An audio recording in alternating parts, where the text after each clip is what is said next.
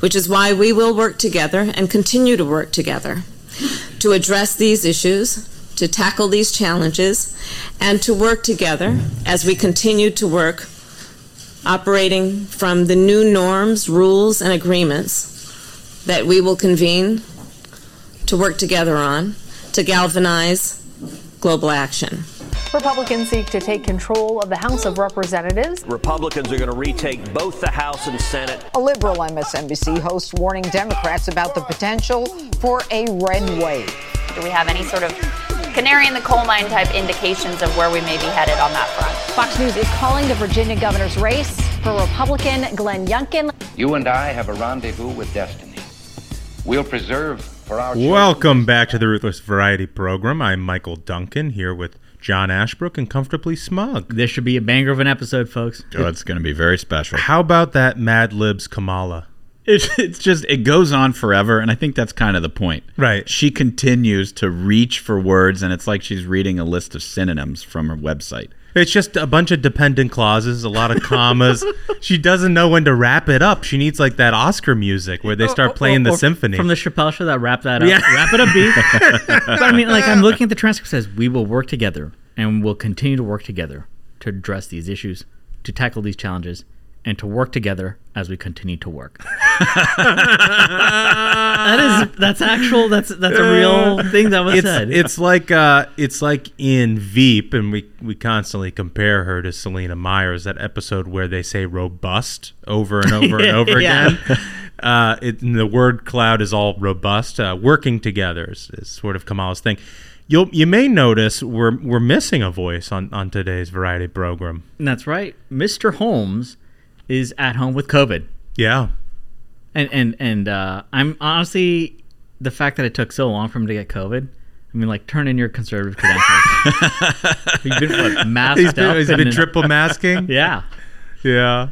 Yeah. No, I mean, look, uh, I think we've all gone down now at some point with it. I mean, Smug, you've had it like four times. triple crown, three time champion. You have. Yeah. It's sort of like it's sort of like in golf where you win the Masters and the PGA and the British Open and the US Open. Like you've taken you've gotten every I variant. got them all, all the all the major ones. The first first wave, I got Delta. I've gotten Omicron. You know, You went out and proactively got them. you, you sought them out. I have, I have. I, I I was in the Eastern Hemisphere to catch Delta. I got it straight from the source before anyone brought it. before we got here. oh, this episode's gonna get so many flags. Yeah, hundred percent. Um, well, we got a great show for you here today. Um, our guest, Michael Shellenberger, is running for governor out in California. Um, it's a great interview. Holmes does that interview remote. Uh, didn't let COVID stop him. Um, I have a new son. Congratulations. That, was old the man. big news of the weekend. Very excited. Son number two, back to back sons. Yeah. That's awesome. Awesome. So you're not getting any sleep. Uh, no, not really. A lot of cluster cluster feeding right now uh, at night. Not so great. I mean, it's obviously a lot more difficult for my wife than for me, so I can't really complain. But it is what it is. Well, I got to say, our fans are the greatest. There was a lot of well wishes Yeah. out there on Twitter over the weekend for baby Duncan. there was a pool uh, for um, when he would be born and what the birth weight, uh, weight would be. Um, I'm gonna have to look that up. We'll give him a shout out on the next episode. Um, but yeah, all, all went well. So here I am. Fantastic. Here I am. Unlike Josh, who's got Right? COVID and is skipping out, I managed to get in for the episode. Yeah, some people have dedication. Yeah, Holmes. cause. Holmes, I guess, is taking his his leave like Pete Buttigieg. uh, also, a uh, a note to Matt Gilbert, a great friend of the program, uh, a wonderful minion. Uh, R.I.P. to his rabbit, Chocolate Thunder. Uh, Who's small- a fan of the program? Because the, Yeah. the photo we have is, is is Chocolate Thunder with the ruthless sign. No, nothing like losing a pet. Um, well, big episode today, guys. Uh, we have a really critical follow up here That's right. from some of our previous uh, animal content. And, and this has to do with uh, the tick. So there's there's a tick that's been going around biting people. Is the Lone Star tick, right? That's that's the one. Yeah. And uh, apparently, if if if you are bit by the tick, it can it can make it so that for the rest of your life you are allergic to red meat, Brutal. which is which is wild. So Uh, the official follow up this says on the previous episode of Ruthless, this is from the Ombudsman Matt McDaniel. The fellows asked the question, What eats a tick? in reference to the new Lone Star Tick's arrival in DC area. Uh, so the team did some digging because I thought, you know, there's got to be some animal or can we genetically engineer like an anteater, you know, send them out, like go get them. Uh, there are a lot of animals you'd expect lizards, bigger bugs, frogs, and squirrels. But the name that jumped out to our researchers wild turkeys. That's awesome. I did not know that. Could it be that the same aggressive Anacostia fowl who's been attacking bikers are actually saving us from a life of veganism? According to Wild Birds Unlimited, an adult turkey is one of the most voracious tick predators around. An ind- individual may eat 200 or more of these little critters in a given day. Wow, really? Yeah. I mean, that's a. Well, I don't know where they find 200 or more of these. work. Yeah, it, I mean, they got to have some eagle eyes. I mean, that is awesome. Like that is extremely effective. It just takes one tick to ruin, you know, your life. And these guys are putting 200 of them down a day. So we also had um, a testimonial uh, in the replies here on the last episode on the Lone Star Tick, as the world burns. A friend of the program uh, said on Twitter. So in May of 2020, I got bit by the Lone Star Tick. Wasn't on my arm long, longer than a few minutes. I got alpha gal allergy. That's what this says. The Oh, red meat. shit. I got the allergy so bad I couldn't be in the same room as beef cooking. It took me an entire year of elimination diet to get rid of it. It did go away though. I was lucky. Wow. Can you believe that? That sounds really It's terrible. It's horrifying. yeah. It's just it's just horrifying. And it took it took a year. We need to unleash the turkeys. Yes. And the thing is that, like, you know, usually where there's these situations where scientists are like, oh, you can't just put an invasive species out into the biome or whatever, it'll destroy the planet. Here's the thing is, you, you- let's say we put out a 100 million turkeys, right? A 100 million turkeys, just let them loose. Come November, Everybody eats. done. Right. Problem solved. You know what? That is a great point. There'd be a lot to be thankful for. I would run on that. and in the meantime, the wild turkeys are scaring the libs off the bike paths. It's just a win win. It's a win win. Uh, do you guys want to read some five stars? Let's read Sure some five thing. stars. Okay, I'll take the first one here from One Star Tin Man. Your podcast got my coworker sent out in the hall. Longtime fan listener of the program and hard laugher at smug sadistic tweets. I introduced my coworker to your podcast back in December of 2021. We work in a SCIF. Uh, SCIF's a, like a secure conference space. Mm-hmm. Um, people with like top security clearances or like government contractors need to use them. Um, uh, it's our only access to anything out on the outside world between the hours of 7 to 5. I've worked under our current UC for a few years and know his sense of humor. I also know that disruptions of work will get uh, give him the incentive to embarrass you, and that my coworker has a tough time containing laughter when he gets uh, gets away from him. I started my coworker off with recommending the Thanksgiving podcast. There you go. It started benign enough with light laughter, but escalated around to the "f you." You made your choice comment from Holmes in regards to chopsticks. Our UC looked at my coworker, not to misgender him, but we'll call him John.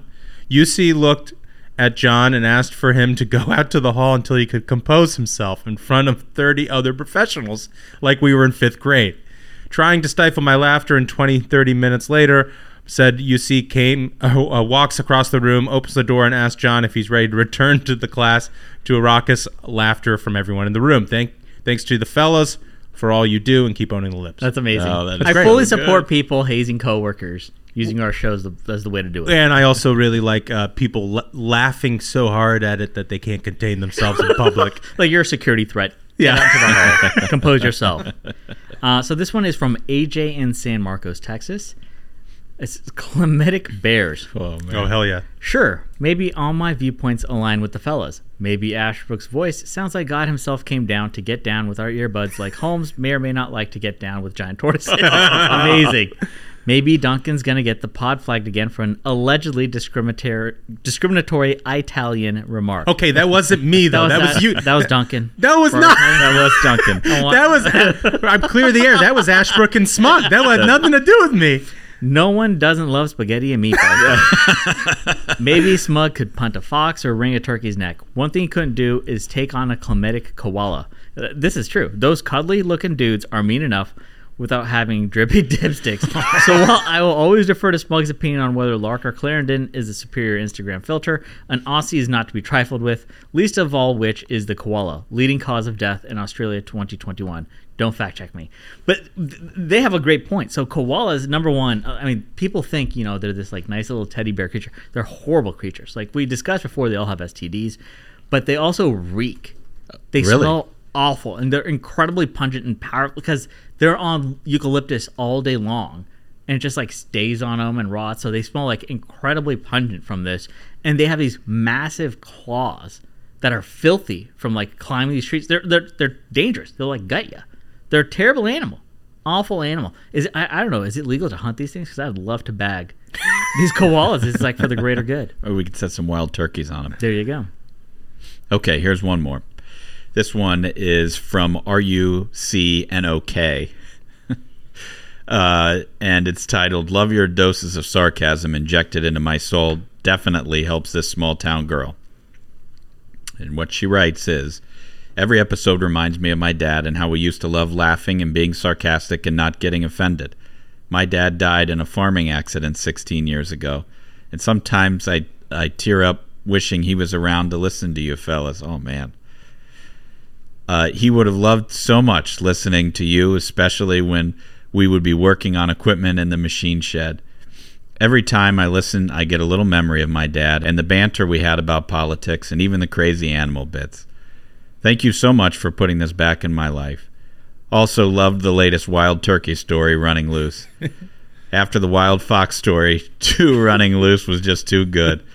I've laughed so hard about the reactions to dealing with these awful attacks against the most liberal wussies in the arena. Doesn't get better than that. And here we don't throw bikes at the turkeys, we actually call them in. We aren't some whimpering, scared loser who's probably ta- traumatized by an encounter with a bird, and a shotgun works pretty good at taking care of the issue. I love what you do. Keep doing it. Keep the sarcasm coming and the interviews. Because of you, I am able to slay so many things that the left uh, throws at me. Again, thank you for bringing back memories of my dad. Man, That's awesome. that is That's just really good. incredible. Awesome stuff. Um, well, on to the meat of the program here. Uh, Politico put up an article. Did you guys see this? It is so ridiculous. Completely ridiculous. Uh, yeah, it's uh, Politico here. Uh, the headline here on Politico: Biden starts conceding uh, that the bygone era of DC may indeed be gone. Um, basically, the theme of this is that you know Joe Biden decides he's not going to be a nice guy anymore. No more Mr. Nice Guy. Yeah, just from Biden, which is this like th- the framing of this. Like, I know they have a tough job, right? That like Joe Biden is completely unresponsive. Everything has gotten worse for Americans across this Right. country since he's become president. They're going from crisis to crisis with no idea of what they're doing. so you don't need to necessarily like the media's job. They're basically just trying to save this guy, but you don't need to be like, wow, this guy's like some kind of like a badass superhero, being like, no more Mister Nice Guy. Like, what is he gonna do? But What this, is what is Biden gonna do? He can't even like put sentences together. What, what is, they- they're trying to make him look like he's the Terminator or something. But the but I mean, stepping into reality for a second, this is the same guy who called Republicans Bull Connor and Right. Jefferson Davis. Right. Yeah. So And- it's and- not and- like he stepped in to play patty cake. Ri- Right, and this was early on in his administration. It was like his first thing. Uh, he came out swinging on this. It was always fiction that he was going to step in and be the great the great bringer together Right. of all things Yeah, bipartisan. yeah, yeah. Yeah, I mean, I, obviously this is just them trying to retcon what what has happened for the last two years because he hasn't accomplished anything, right? And so the villain of, of high inflation, the villain of the supply chain crisis, and the villain of his failed, you know, Afghanistan withdrawal has to be the Republicans, right? And so what you get here is this. Let me just read from the article. The fever didn't break. Oh. Amazing. But for the Biden White House, efforts at bipartisanship have finally taken a back seat. to the frustration of many Democrats and some of his closest advisors, President Joe Biden has steadfastly spent more than a year in office insisting on trying to work across the aisle with Republicans. D- when I don't recall any like It's just made up. It's just just because made he up. can't remember anything doesn't mean we're in the same It's boat. Like the, the the whole theme of this article, you really get this t- the tone and the tenor here that basically the only reason Joe Biden failed is because he tried too hard. Oh, you know? he just gave everyone a shot and everybody let him down. They're like, you know, Democrats have the House, they have the Senate, they have the White House. Why won't these Republicans pass these things? but it's not just Republicans. BBB is so far to the left he can't even get all the Democrats. yeah. Oh, uh, more here uh, from the article. This line is insane. It's but it's also been colored by a fair dose of in-your-face GOP obstructionism. I mean, like, how do you write this stuff and like look at yourself in the mirror? Like, how would it have been covered when Democrats used the filibuster to stop GOP legislation and judges? Like, you'd never hear any talk about how the Democrats, their entire purpose, whenever they have power, is okay. Let's just try to obstruct as much as possible. Like the media would portray it as like wins. They're like, oh yes, you know, you have to stop President Trump. Right. Meanwhile, it's like you, the Dems control everything. The reason they can't get anything passed is on them. So, so they move through all of this sort of retconning to my favorite part of the article, which is just this sort of navel gazing about how everybody let him down and got it wrong. Biden has, this is from the article again, Biden has expressed frustration with media coverage of his administration and believes that the press and Americans at large have been too quick to gloss over the damage Trump did to the country. He also has taken to telling aides that he no longer recognizes the GOP, which he now views as an existential threat to the nation's democracy. I mean, I don't think he recognizes a lot of faces. Yeah. I don't think that has to do with anyone else. I mean, he doesn't even recognize his grandchild, the one that you know Hunter had with the stripper. right. Uh, you know what's really interesting in, in this, and back to the the point earlier about Bull Connor, Ashbrook, right? It's like, oh, now you think we're an existential threat because before you were just calling us race racists and Nazis who want to get rid of democracy. Yeah, yeah. Now, now we're a threat. You figured it out two years later, huh? These guys cannot get their story straight. I mean, they are they are doing a terrible job. The polls show, and it's why they're going to get wiped out in November. And one other thing, like the, the fact that they get these, and I, I this is always my hobby horse is in the media and how soft they are for on Democrats. But the fact that they write this stuff on demand for Democrats mm-hmm. gives every single Dem a false sense of security. And if you talk to, I mean, I, I actually I've got some some buddies who are Dem consultants, and they acknowledge this. It gives them a false sense of security, so that they think like, oh, maybe things aren't as bad. Maybe the poll numbers are wrong. Maybe the reporters are right. And then they get smoked in November, and Right. Mm-hmm. and they believe this agenda setting, narrative setting superstructure and democracy that exists in these coastal elite communities actually determines politics. And of course, it does not. and it softens them from Right. an electability Right. standpoint. Right. And, I mean, it's just so wild for them to to paint this picture where they're like, "Oh, we're hoping that folks will realize the damage done by the Trump administration." Like, I, They're paying fucking five dollars for gas right now. My- My wife and I can't get baby formula. I You know what I'm saying? That's what I'm saying. And it's like- I remember the Trump era, and it was so awesome. Yeah. like everyone had a job. The que- like there were more jobs created than people to work them. Gas is like two bucks. The economy was booming, Right. booming. Not the case anymore. Yeah, I mean, it, and it didn't take long. It, it just it went south so quickly. That, and that is the telling thing in here, Smug, is that Biden doesn't just blame the media. He says, and um, er, Politico says, I should say, Americans at large have been too quick to gloss over the damage. It's almost- it's- the, it's the your people, fault. the like- people don't know what's good for them. It's almost like the Obama thing again, where they're like, "Boy, you guys let Obama down. Americans, you have let Obama down." Uh, well, clearly people aren't buying this bullshit. Uh, a new May poll from NBC News: just sixteen percent, one six, believe uh, our country's on the right track. It's a thirteen-year low. Only sixteen percent. Yeah, I mean, wow. I would love to know who those sixteen percent Yeah, are. Dem consultants, highly oversampled. Oh It's man, yeah, easily a 13 year low. It's got to be an all time. I've I, I saw some discussion of it saying that it was an all time low. I've never seen a number that low that only 16 percent of Americans think things are going in the right direction. That like yes, it's it's shocking, but like Duncan said, at the same time, who are these 16 percent? I can't think of a single person who doesn't have a laundry list of problems of, of, of dealing with this government and their like how inept they are. We uh, we we had a buddy who just who, who dropped by before we started recording, talking about the number of jobs that Biden vaporized when he got rid of Keystone on day one. I mean, this administration has just been like hell bent on making life worse for everybody, and the like audacity of them to turn around and be like, "Wow, why don't these people appreciate us?"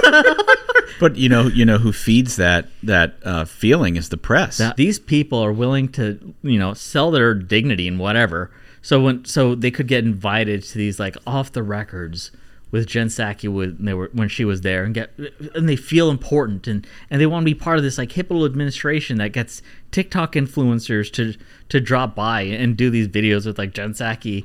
And and for that like those are their what 30 pieces of silver that they're willing to be like, hey, everything looks great for me. you know, I get to live in, in, in DC. I get to be invited by the White House to go to these like little parties and these off the records. People think I'm important. They don't realize the rest of the country actually has real lives and has seen everything go awful. Like these journalists are not worrying about the price of gas. They're worrying about what's the next cocktail party they're getting invited to. You know, they don't have to deal with any of these issues. And so when their purpose is supposed to be holding people in power to account, and the only account they put in the paper is things like, "Why are the American people letting Joe Biden down?" it's unreal. It's it's honestly it's it's another argument for voting for Republicans uh, for office because then you know the press will Yeah. hold your leaders accountable. Yeah, yeah, that's the only way you get it. Mark Murray uh, from NBC News uh, tweeted out the fave and faves of political figures in America as part of this poll. Down at the way bottom of the list, less popular than Kamala Harris is the Democratic Party writ large.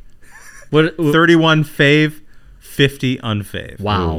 A That's not negative good. 19. You know who that's that's especially bad for are these Democrats who basically have no image of their own Right. apart from being a member of the party. You know, like the Catherine Cortez Mastos, the Maggie Hassan, several of them that are up for reelection right now look more like a generic Democrat than they do somebody who's done something special for their Right. state. Right. They don't have any like independent streak profile like a Joe Manchin. You know, it's just you you just you rubber stamp the agenda. and and the go along to get along works sometimes, but it definitely does not work when everybody's out to get a generic Democrat. And I think they started seeing the tea leaves when like you, you hear less and less of Democrat candidates who are up who are in cycle up for reelection of like inviting Joe Biden.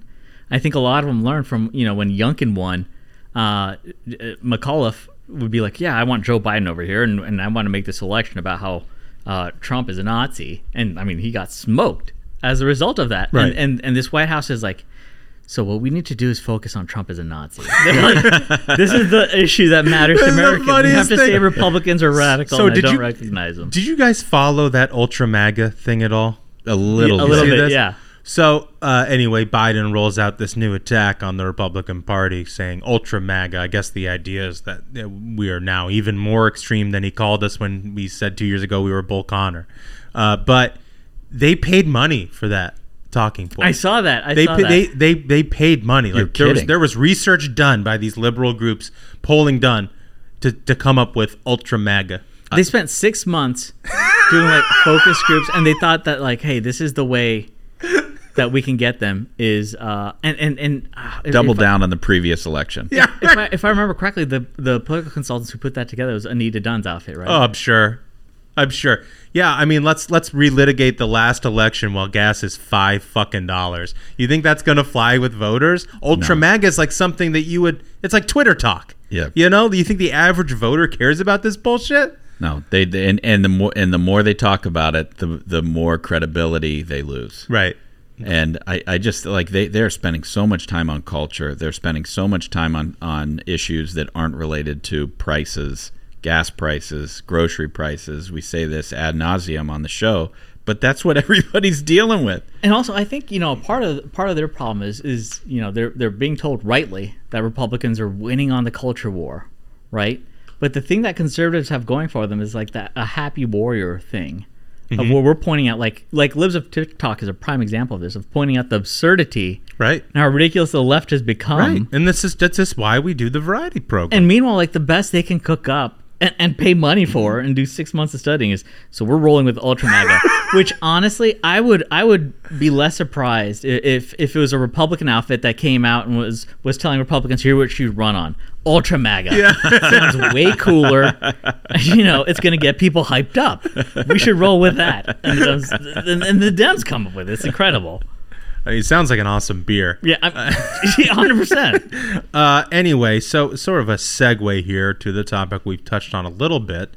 Uh, baby formula meltdown. Uh, we got Baghdad Bob over at the FDA insisting uh, there's no baby formula shortage, just a distribution issue. Here we I go again, I had man. not seen that. There- Are you kidding me? There's no inflation. Soon it'll be like actually the the baby formula problem is transitory, and Yeah. then they'll say the baby formula problem is good. I mean, this is real.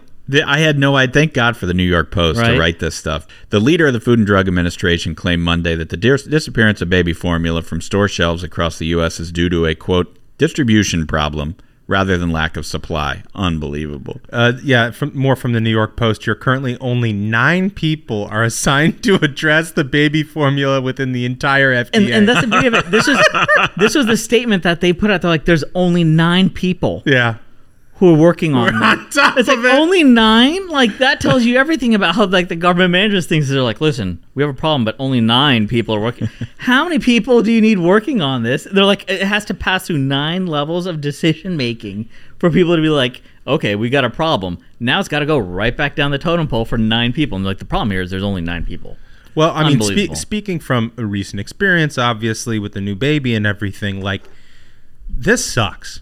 It, I mean, it, first of all, it is fucking real, and second of all, you know, the toughest thing in the first few days of birth for people who don't know is you know weight loss uh, from from a newborn, and you know, for some uh, mothers, it takes a couple of days for like your breast milk to really come in. You have colostrum a little bit at the beginning, and uh, it's like high calories and everything's good good for the baby. But it takes a while for the milk to really come in. So you supplement with formula, and that's how you don't go into your first pediatrician appointment and your kid is like a pound lighter than he was four days ago, right? And so for I mean, like this isn't just you know, it's not like bacon's expensive, right? It's not like, oh, my ground beef's a little more expensive, this burger's a little more expensive. Like, this is a demoralizing thing for a lot of these women to have to go through. And to know their government doesn't give a shit is incredible. and and you can't just make it. Is that is that my underst- my understanding correct that it's it's not so simple that you can just find a find a recipe on Google and come up with the ingredients and mix up your own. No, I mean, not, no- I mean, at least the way that it is now, um, you know, where they've really, they, they, you know, they go through a lot to get, make sure you get the right nutrients in there that, that the baby needs, right? Um, So so, wh- so what do you do? I mean, you just you just got to drive a half an hour to find it, or or I mean, Yeah, I mean, go to Amazon and see everything uh. is out of stock. You know, I've I've heard people trying to figure out how to get a delivery from Amazon Canada. That Amazon.ca had some of it in stock, but then they were shutting down, you know, shipping to the United States on it. Anyway, wait, not they, good. They were shutting down. They wouldn't. Well, I mean, like the first thing we did was was go to that, and they wouldn't process the order. I don't know if it was shut down or something. It just got caught up in the, the inner tubes, of the Oh. internet. But um, And, yeah, And just to put this info out, so I went to Google and I typed out homemade, and it the first suggestion for like you know the most searched thing is baby formula recipe. Right. Right. And then- Everybody's doing this. and then I search for it, and the first thing you see is like four different news organizations being like, "Don't make baby formula at home." Like the, this government, and in and in so many ways, has let Americans down. Well, and, and I mean, I, I mean, we prepared, you know. So like for us, we're gonna be Not surprised. We're gonna be, we're gonna be fine. Yeah. We're gonna, we're gonna be. completely unsurprised. You know, Duncan probably has had a vault with like you know supplies to survive a nuclear bombing and baby formula. He's got Like seeds. a two year supply. Yeah, he's ready. To, he's ready to like replant after the nuclear wars go down. yeah. But then you know, I mean, you're you're in the ward, the the maternity ward, and there's like, you know, five, ten babies born every night, maybe more. You know, like what do all those moms do? Mm-hmm. Well, I read that um, three months ago, they're the biggest manufacturer of baby formula uh, is in Michigan. I Yeah, think. Abbott. Yeah, and um, and their the pl- FDA shut down their plant because of um, accusations of some babies getting sick. apparently that that accusation was cleared up a, a month ago, six Are you weeks serious? ago, and the the plant is was still forced to to be shut down even after that. Jeez. So the, there's nobody to blame but the but the government itself. The inefficiencies of government at work, people. If you if you think that government is the answer, never forget this episode with baby formula. So, so this is amazing. So so there's stories now of what people are going through, uh, trying to get their hands on on baby formula, and the and getting in touch with this administration. Apparently, they were being put on hold for over 72 minutes, and then getting no information.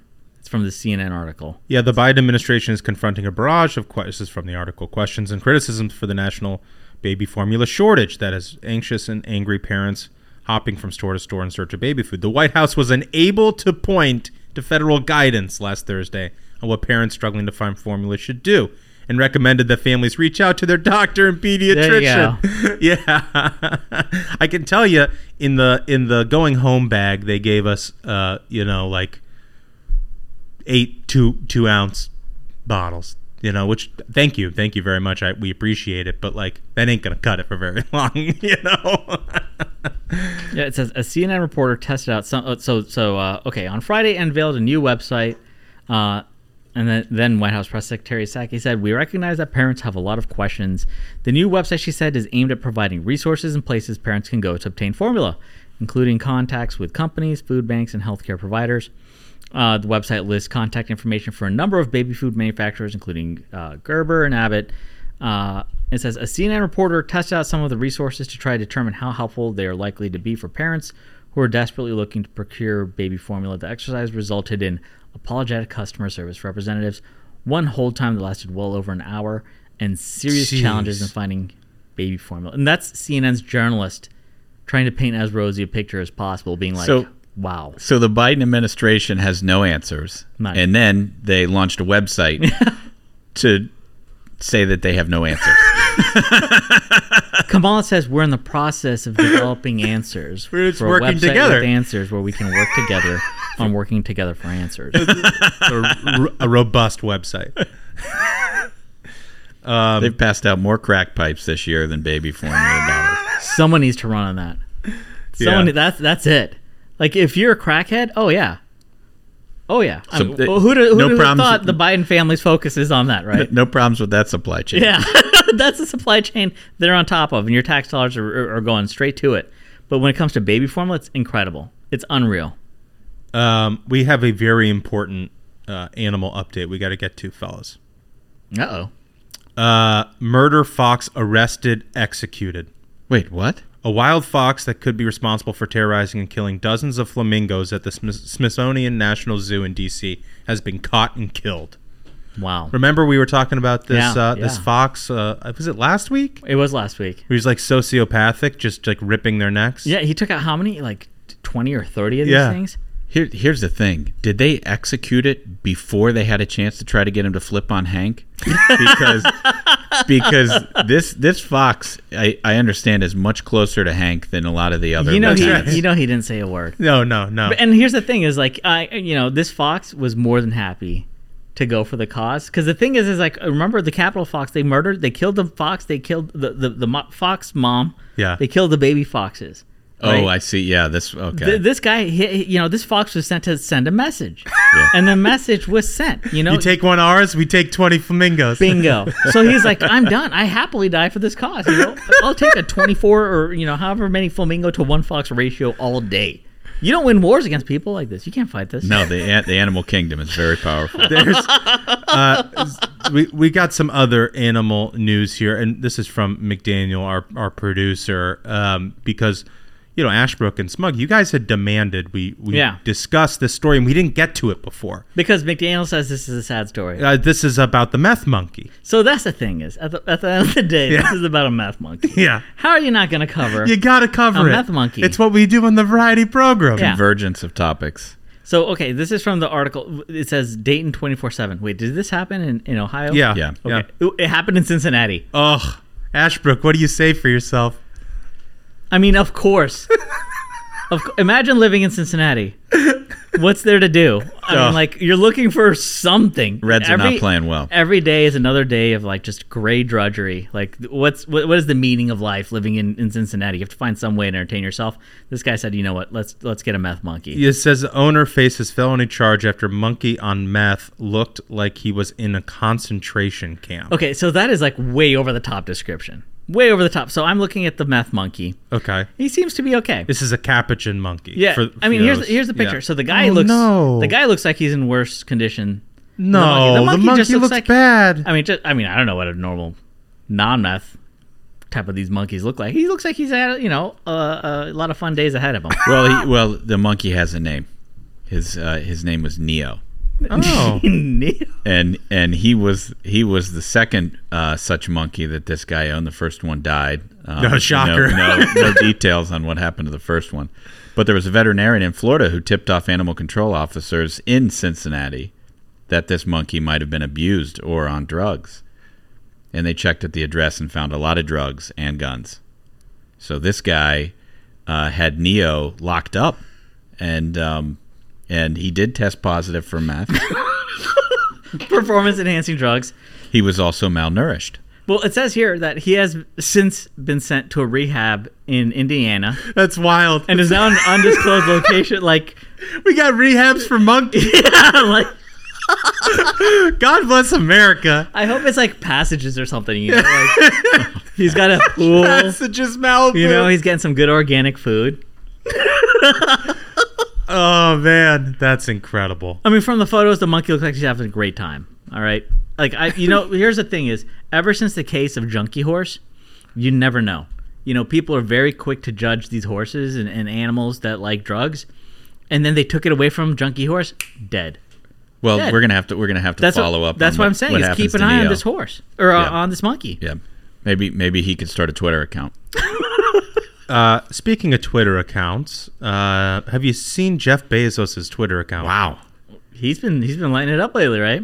I, I don't know if maybe he has a new PR team or something, but he's been much more. Well, he's got more time on his hands now that he's not, you know, the CEO of Amazon.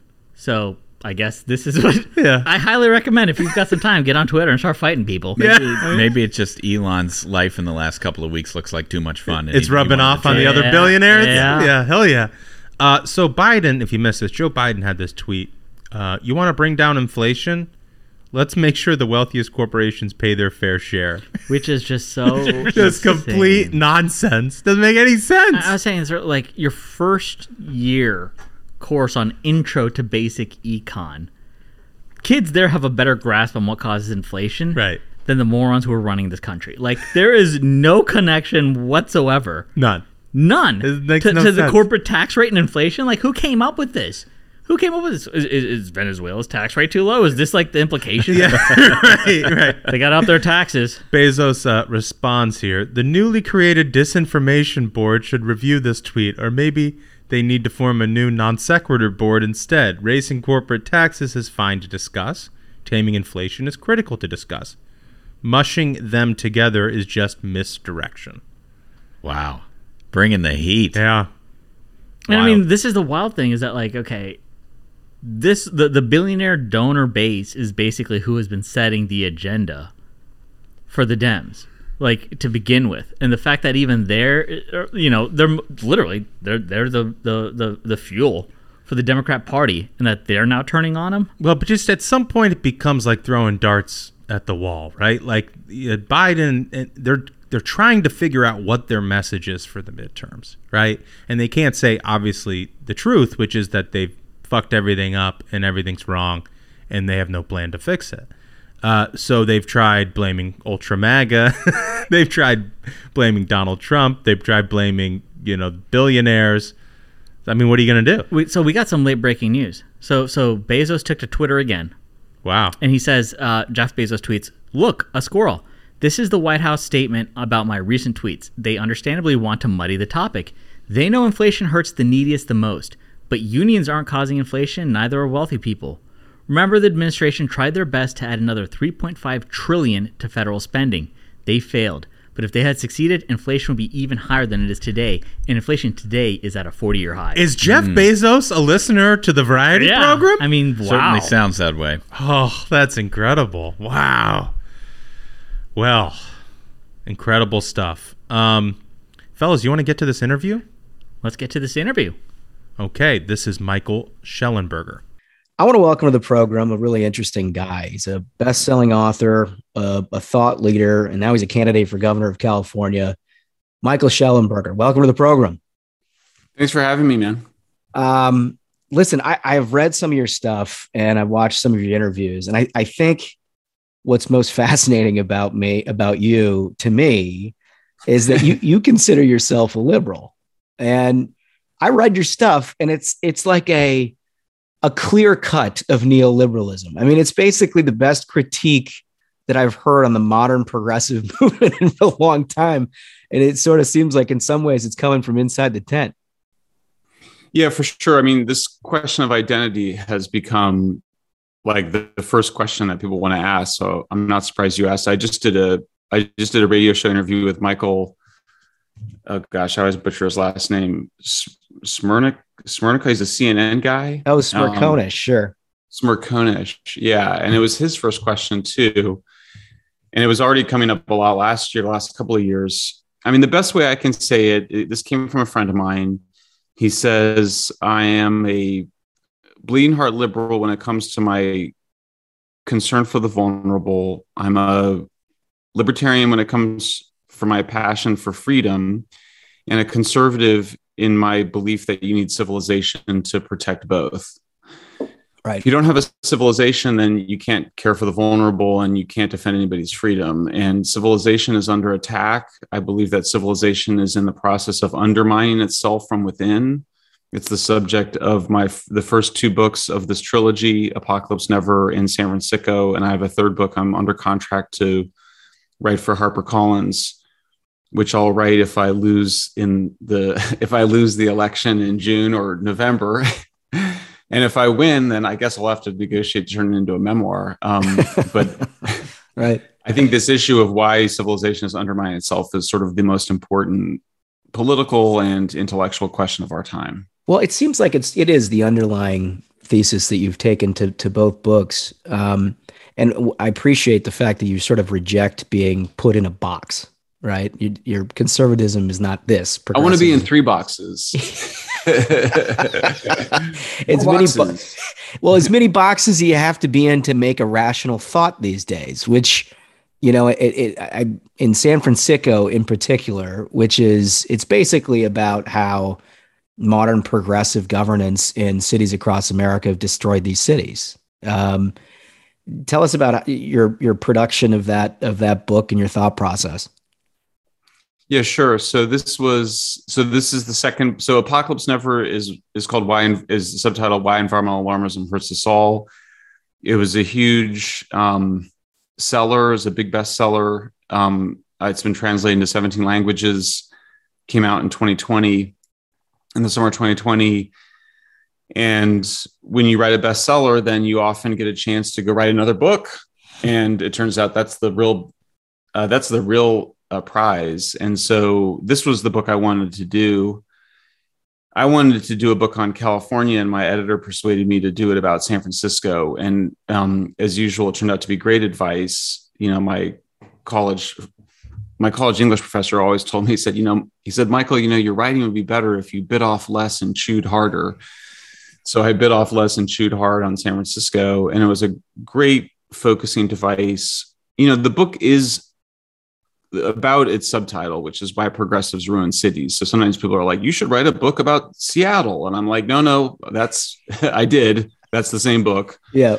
The problems in Portland, Seattle, Vancouver, Los Angeles, increasingly places like Philly and Denver are identical. So it's the same issues. Um, you know, the, the main focus is the open drug scene, which we mislabel homeless encampments or homelessness but I also deal with crime, rising homicides, the defund the police movement, the and how it's all interconnected, which I think is most important. Yeah, right. That's right. Well, it's the same people, yeah. you know, that are the same people that are creating so-called anarchist autonomous zones in places like Seattle and Portland are the same people that defend the open air drug scene. And in fact, when they created that, um, the most famous of the autonomous zones in Seattle in 2020, they actually brought in homeless people to that autonomous zone and really to use, I think, you know, dehumanize in a dehumanizing way. But yeah, I mean, just to skip to the punchline, um, the I what I've found is that what's at bottom is a victim ideology, which is this idea that you can divide the world into victims and oppressors. To victims, yeah. everything should be given and nothing required. This is it, it comes out of Rousseau, Marx, Foucault. Um, these are thinkers that that's the intellectual provenance of it. That makes it sound more sophisticated than it is for ordinary you know radical leftists for whom it's just quite nihilistic actually. There's not a much of a positive project there. And this is a trend i noticed i noticed in apocalypse never. I certainly have become more moderate since my radical youth. And it's also the case that progressivism has changed. You know in the 80s our heroes were nelson mandela and right you know, even um, radical left people in Latin America, Che Guevara, the Sandinistas, Lula, these were heroic figures. You know, these were people who who they said we're going to overthrow the government. You know, we're going to issue, we're going to usher in socialism. There's still some of that rhetoric, but it's really different now. It's much more creepy and pathological. It's much more like these people are victims you know they nothing should be required of them. And it's like well but they're they're destroying themselves. They're overdosing on tents on the streets. They're they're they're sexually assaulting each other in these tents. That's one of the things i discover that nobody loves to it's like my least popular twitter videos people talking about how they've been raped. Yeah, um, I can only and i'm like no i'm sorry well yeah i'm like you have to watch it. I'm like i don't i mean i have to do the interviews. I'm always exhausted after i do the interviews. I'm like you got to watch them so what's that about? You know, where you're basically allowing the continued perpetuation of victimization by the people you supposedly are supposed to care about. So I think we used to imagine we would rescue those people. You know, you would try to help them, but now it's no, no, no. You have to let them leave there. them alone, so right? Leave I mean, them alone. Yeah. Like, what's compassionate about that, right? I mean, I, I, I feel absolutely nothing. I feel the same way about about the border crisis in a lot of ways, right? Yes. I mean, you you allow a whole bunch of people the idea yeah. that they can escape their their terrible lives and yeah. and come to the border only to be met with encampments and lack of food, lack of water, lack of resources. Yeah. there's nothing drowning, drowning, being raped by coyotes. Right. Not not the animal coyotes, but the people coyotes that are transporting people. So yeah, absolutely. Um, so it's a dogmatism. It comes out of a dogmatism, which is the the victim ideology, you know. And so dogmatism is kind of I was thinking that what is it? I mean, dogmatism is where you kind of take a principle or a rule and you insist on it, even when like it's completely undermining your ostensible values. Right. Um, and in this case, it's victim ideology. It's their victims, and nothing should be required of them, even if they end up destroying themselves. Mm. So I think that has changed, and it is nihilistic in the sense that the consequences is destruction there's nothing you know it was not that long ago. I mean when i certainly when i came to san francisco in the or in the 90s there was a kind of smug celebration of the city of the west coast cities as livable walkable. Mm-hmm. you know it can be annoying but it's also quite nice. We all like going to europe and we like going to these you know sidewalk cafes and strolling along the cobblestone small streets which were all created before there were cars. We like that kind of city. We like that kind of city. It's the Jane Jacobs Greenwich Village type, you know, city. Well, that's all gone now. I mean, you yeah. can't do that in downtown San Francisco, which when you have, you know, when you have open air drug scene, you can't have when people are literally camping on the sidewalk and doing drugs um, and becoming psychotic, you can't have a little sidewalk cafe there. It's it's not safe. And so they've sacrificed this, you know, romantic quasi utopian vision of the city as this beloved community. They've sacrificed that for the ideology. Mm-hmm. And that's kind of where the that's what the book kind of goes to. It's a dark conclusion. And I don't think it's the end of the story. It's why I'm running for governor, because I think we can we can take hold of our civilization again. We can defend civilization. We can come together to defend it. But that's basically what's been going on. And there's a deep cynicism and nihilism behind it. Yeah, it was so interesting. It, I mean, I agree with everything you just said, and it, it's it's just fascinating to come out of someone in California who's surrounded by this on a day to day basis, right? I mean, the other piece of what you're living in with liberal governance all the time is this sort of narrative choosing, right? And gatekeeping in terms of what it is that you can say and do and what you know what yeah. thoughts are permitted and and you have sir have colored outside the lines in a very big yeah, way for sure. yeah for sure so the policing of the discourse is a huge part of it i even describe it specifically in this context where i have people various times activists homeless so-called homeless activists and, and radical left people basically saying well if you write these things you, will end up causing violence against homeless people. You know, and it's this classic conflation of um, physical violence with with speech, which we see a lot of. And so, yeah, I mean, I think in some ways it's um, you know it's peculiar to the left in the sense that the left is more reflects the you know what people sometimes call the professional managerial class. Mm-hmm you know the anywhere people rather than the somewhere people the people that can do their work from anywhere remotely yep. um, upper you know upper middle class educated folks.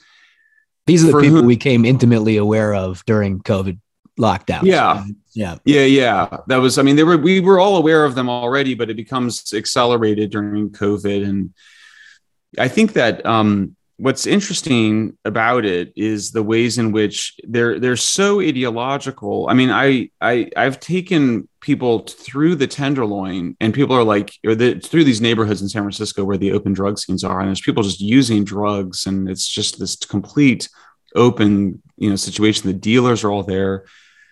And they're kind of like, well, then how do you what what makes you describe this as drug driven rather than driven by high rents? It's like well look around. I mean like what do you like well well maybe those people are only using drugs to cope with life on the street. And it's kind of like well first of all a lot of these folks actually have a place where they live.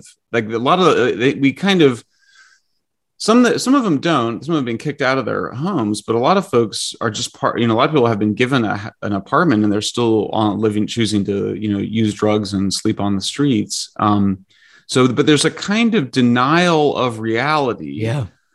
Among highly ideological, you know, radical progressives, I think is one of the characteristics of of the progressive ideology that we're dealing with today. I think that conservatives there is that too, certainly with like the denial of election outcomes, for example, on the right. But I think that, you know, that on other things, you know, I, another area I've dealt with a lot is like energy issues. Yeah, Conservatives right. tend to be more working class, particularly now with the Trump uh, revolution, more working class, more connected to the primary, the productive sectors of the economy. So, you know, if you work in oil and gas, or you work in agriculture, or you work in manufacturing, um, you're just not as ideological in that sense. You're not as caught up in in ideology. Now that may be changing with social media. I always see cops, cops, you know, it's I mean it's interesting to me. You know, police officers tend to be more conservative, teachers tend to be more liberal. Now I see police whenever I see police officers out here, they're always on their smartphones. So maybe that's changing, but I do think that the ideological nature of this explains quite a bit. It does. It's so it's fascinating. Yeah, one thing I want to hit before I get into your run for governor so your first book dealt with sort of the what I would think of as almost a religion of extreme environmentalism, right? Right. Where it has, has gone far beyond a fact pattern that we all observe in the cause of climate change and begun to just sort of, well, become a religion in many ways. And you sort of unmask this bit by bit and talk through that. Um, what, what, how did you come across this? Has this been something that's been a driving theory for yours for years? Oh, that's a great question. Yeah, how? I mean, so you're right. So apocalypse never. I kind of go, what's driving this apocalyptic environmentalism? If all the big environmental trends are mostly going in the right direction, carbon emissions are going down. Right. The amount of land we use for meat production, which is our largest use of the land, is going down, which is important if you care about saving endangered species. All these trends are going in the right direction. So then, what explains apocalyptic environmentalism? And I look at money, power, religion, and ultimately decide that the religious or ideological impulse is the most important one. Yeah, I mean, I had been looking at this trend of what we call secularization or declining belief in traditional religions, you know, for a couple of decades, certainly. I did a book and co authored a book in 2007 where we talked a little bit about how environmentalism had become a religion. It became so apocalyptic. And of course, apocalypse being a religious concept, Mm-hmm. and it became so nihilistic that um, I got a little deeper into it. You know, there's this incredible, it's actually very heavily studied in psychology, which is, you know, there's this idea that basically all fear, including social fear, is actually fear of death. And that what we're really afraid of when we're afraid of anything, but including being, you know, having a life that doesn't matter which is a, a, fear that comes up for people that don't believe in God anymore. So if you believe in God, traditional Judeo-Christian God, you know, life matters because what you do in this life determines whether or not you live in eternal damnation or in heaven. If that goes away and you think that you become worm food, no matter how good you are or bad you are at the end of your life, then you're struck with with an existential crisis. What is the point then? Mm-hmm. You know, and then a lot of people re- revert to hedonism other people invent other i would call them immortality projects you know i'm friends with steven pinker who's a really wonderful lovely humanistic um, atheist and i think he would say well we're contributing to, to making progress and rationality and that has a kind of i think that has almost a spiritual explanation but i think a lot of people create some some distress and so you end up creating new religions basically or what we call immortality projects and that's uh, it can be positive, like in the case of my friend Steve, um, or it can be quite negative, which is the Greta Thunberg version, which right. is I'm just going to make people absolutely, I'm going to make everybody else hysterical. And um, we're going to, you know, we have to just immediately change everything in the, the whole productive sector of the economy has to change. We have to instantly stop using fossil fuels, which is just ridiculous.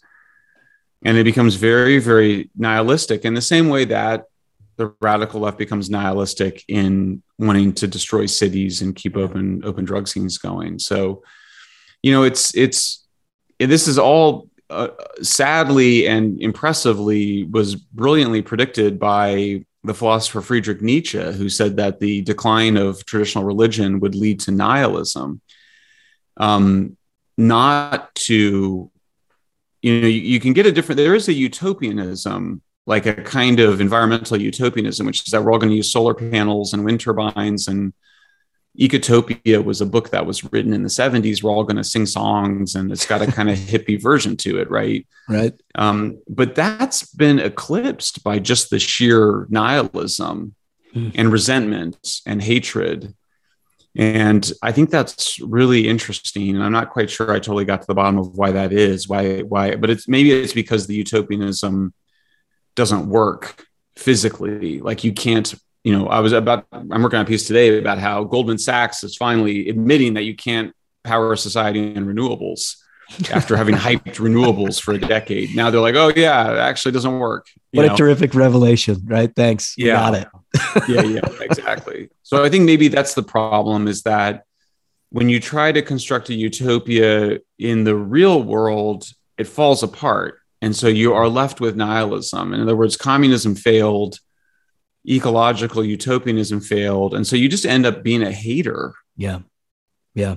Uh, it's really it's powerful stuff. Um, listen, here's what how this translates for me in the political world. You're now running for governor.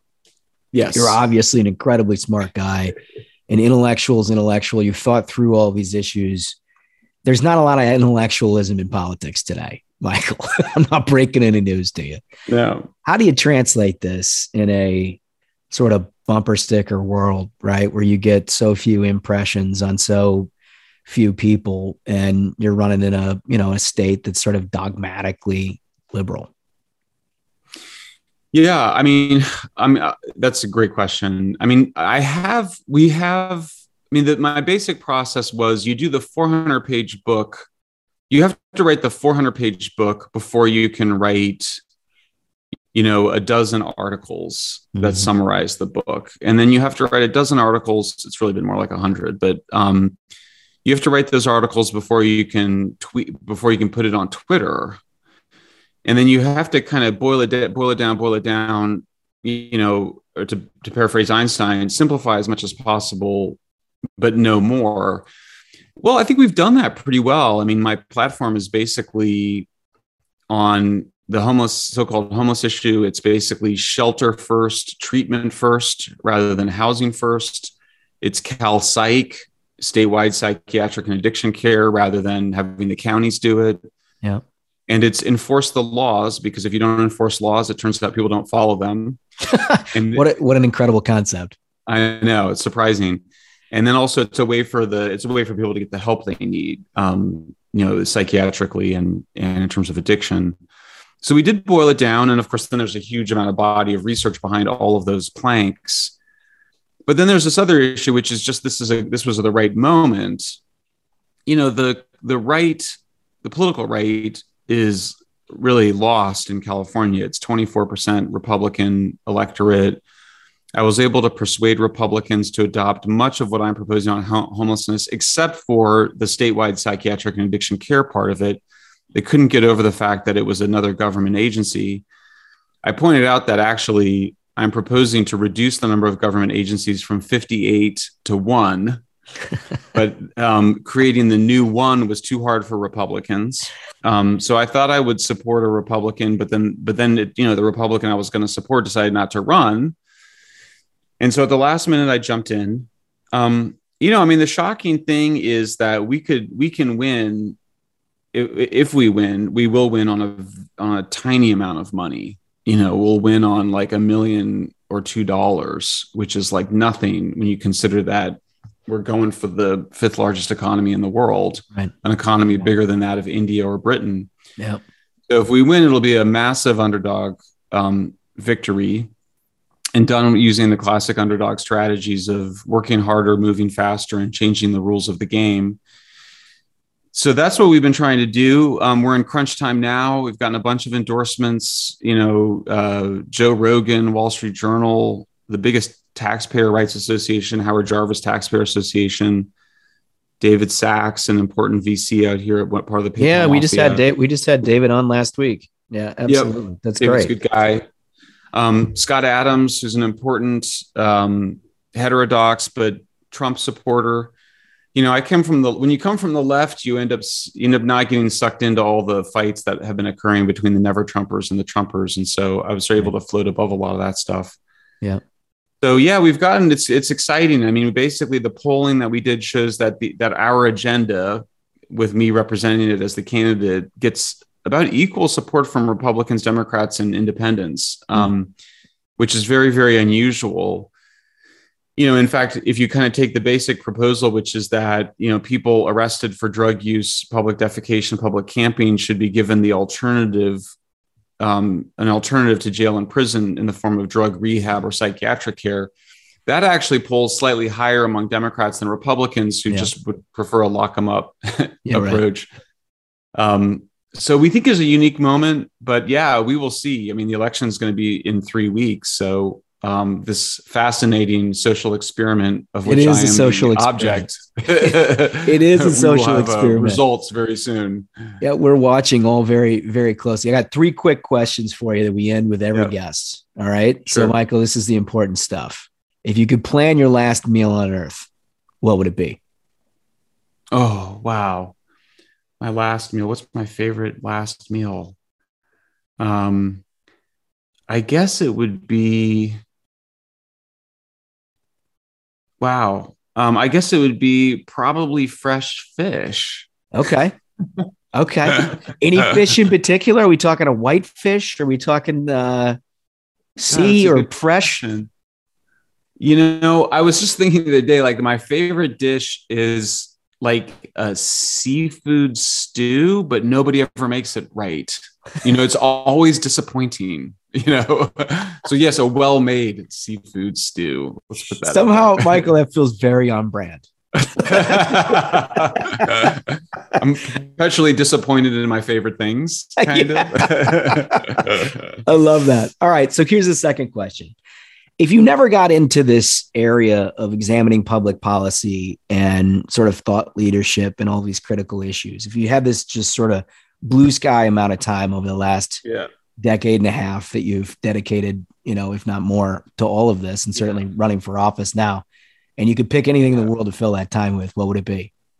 Probably. Oh, I mean, if I had any, if I if I could choose what I could be great at, it would have been a professional soccer player. But I'm not. I'm not a good enough soccer player. But if I was to do something in a different reality, I sometimes imagine myself being like a schoolmaster. Okay. Like Yeah. running a really nice school somewhere. Yeah. Well, you're certainly an educator. So, I mean, that fits. Yeah, I view myself as an educator. My grandfather was a principal. My father, my all four of my parents are teachers. So, yeah, for sure. There you go. And, and we'll throw the soccer thing in on the side. I mean, look, if Ted Yeah, that's Cruz that's like us- fantasy soccer, fantasy football, literally. if Ted, if Ted Cruz can tell us he'd be an NBA basketball player, Michael, you Yeah. certainly can tell us that Yeah. you can be a soccer Thank you. player. Exactly. All right. So here's the final question. You guys stick with me on this because it requires a little explanation. Our view is that everybody is driven by one of two things the thrill of victory or the agony of defeat. And it's certainly not that anybody enjoys defeat or that they somehow don't like victory. Everybody loves that. yeah, yeah. But the thrill of victory person is somebody who's Yeah. sort of the optimist, you know, glass half Yeah. full, always charging up the hill for the next endeavor. Oh, there you The- go, man. The, the agony of defeat person is No. it- every achievement they've ever had in life lasts about two and a half minutes, but every setback they've ever had drives them beyond anything to try to overcome the next obstacle. Um, Yeah. So those are the two poles. Where do you find yourself there? Oh, a hundred percent on um on victory. yeah. Thrill of victory. Absolutely. It, it, it Yeah, would be hard doubt to take it. on what you're taking on as anything but a thrill of victory guy. Oh, I mean, yeah. I mean, can you imagine? It's insane what we're trying to do. So it's it's yeah, it's totally. It's been a thrill ride, and and uh, the the, the next three weeks are going to be a blast. They are going to be a blast. Michael, tell our audience where they can find you, where they can help you, uh, and follow what's going on in your campaign. Thanks, Josh. Yeah, I mean, best is Shellenbergerforgovernor.com for the website. My Substack is just Michael Shellenberger, and Twitter it's Shellenberger MD. I'm not an MD, but those are my initials, MD. So Shellenberger MD at Twitter. And they can see all the videos and stuff there too. That's awesome. Well, listen, I appreciate you spending some time with us. Good luck out there. I know you're. Uh, Thanks, Josh. Appreciate you. And and we'll we'll stay updated. Awesome. Thanks, man. You know what? This guy is very compelling.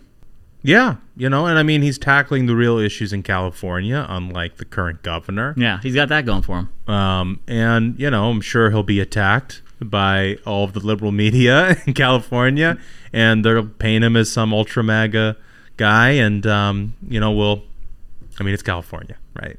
But hey, crazier things have happened. And you know what? If it's any year, it's going to be this red wave year. That's true. Which, you know, I think honestly, that's how we end the show. You know, folks, we we we keep the happy soldier movement going, and another banger of an episode. You know, get well soon, Holmes. He should be back in studio. Well, I don't know.